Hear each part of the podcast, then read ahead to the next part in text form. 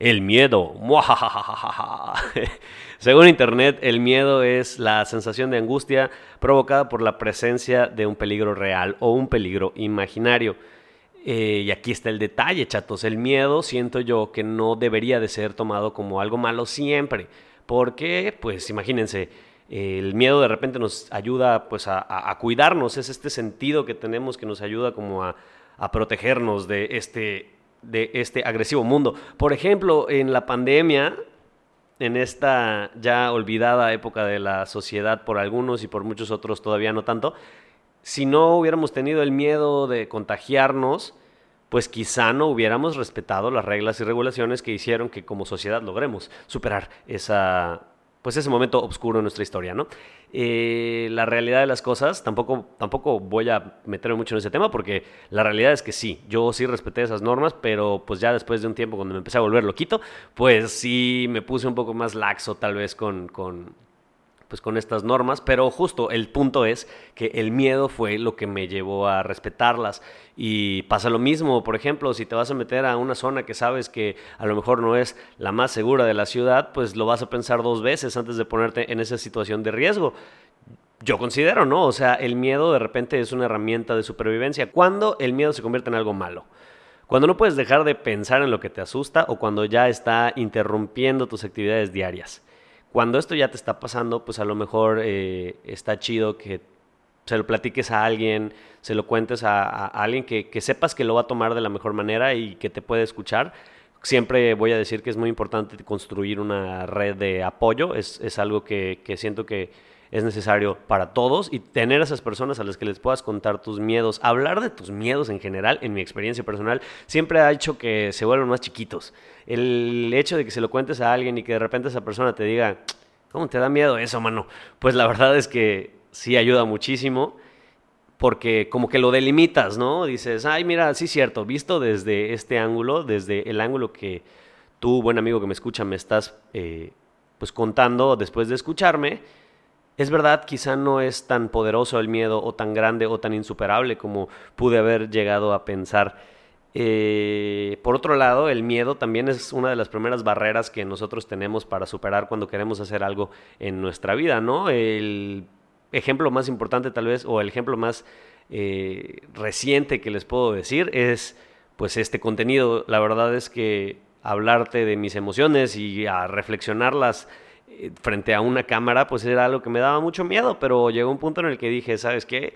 Tengo muchas cosas que decir y no tengo nadie a quien decírselas. Entonces voy a grabarlas frente a una cámara y se las voy a compartir a las personas que quieran ser parte de este bonito espacio y reflexionar conmigo. Eh, y la verdad es que lo estoy disfrutando muchísimo.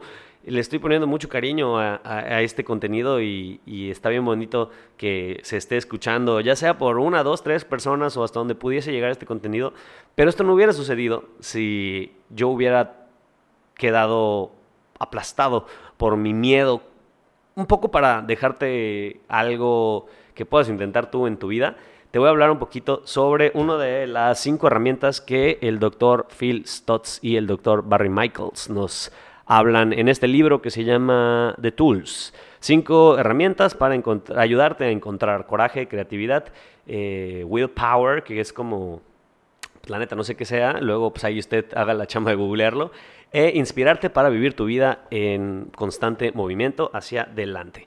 Entonces, eh, breve contexto, ellos dos son dos psiquiatras que decidieron darle herramientas prácticas a sus pacientes para que pues ellos se convencieran un poquito más de regresar a terapia con ellos, porque pasa mucho de repente eh, la terapia convencional, que es completamente respetable, yo eh, la, la consumo y la recomiendo, pero la realidad de las cosas es que para la gente que de repente tiene problemas muy complicados o que somos impacientes, sí necesitamos un poco como ese empujoncito de que nos digan, mira, en lo que se arregla tu cabecita, intenta hacer esto. Y justo eh, de eso trata ese libro, un poco. Y una de las herramientas para superar los miedos o las cosas que no quieres hacer es cerrar los ojos e imaginarte eso que te está causando conflicto como una nube. Y, de cierta manera como decirle, ok, quiero sentir esto, quiero sufrir, quiero sufrir, porque pues al menos en el libro nos hablan de que el sentimiento de sufrimiento es algo necesario para crecer y que nos ayuda mucho a los seres humanos si es canalizado de la manera correcta. Entonces es eso, ¿no? Decir, quiero, quiero, quiero sentir este sufrimiento, te lo imaginas como una nube gris que se va acercando hacia ti y cuando empiezas a hacer esto, ya te imaginas a la nube sobre ti y empiezas a decir, me gusta sufrir, me gusta sufrir, me gusta sufrir, pues acepto mi sufrimiento y cuando te des cuenta, la nube ya se fue y lograste hacer esa cosa que quisiste hacer. Eh, obviamente en el libro lo explican mucho mejor y te dan muchísimo más contexto, por lo tanto te lo recomiendo mucho. Eh, The Tools de Phil Stotts y Barry Michaels. O si quiere usted, por ejemplo, eh, convencerse un poquito más de leer este libro, que no quiero que esto se convierta en un comercial, pero la verdad es que me ha ayudado mucho en la vida, entonces por eso te lo comparto hablando en este momento de los miedos. El documental que se llama justo Stotts, que Estuvo producido y dirigido, si no me equivoco, por Jonah Hill, donde pues es una entrevista básicamente con, con, con, este psiquiatra que fue lo que realmente a mí me hizo comprar este libro, que me está ayudando mucho a, pues, a mover mi vida y a superar mis miedos. Y te lo comparto para dejarte algo de valor en este episodio. Y pues nada, hay, que superar los miedos si queremos avanzar y no podemos dejar que nos aplasten y que nos consuman. Comparte tus miedos busca alternativas para superarlos y si de plano sientes que no hay manera, busca ayuda profesional, siempre, siempre será eh, bien recibida y la verdad es que muy necesaria para estos tiempos en los que vivimos.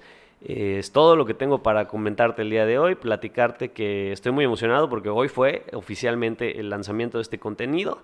Ya lo compartí a las personas que están en mis redes sociales y si tú llegaste a este contenido por haberlo visto en mis historias o porque alguien te lo recomendó, bienvenido, me alegra mucho que estés aquí y te prometo que este espacio se va a ir poniendo cada vez mejor y pues lo vamos a convertir en un espacio que sea para todos.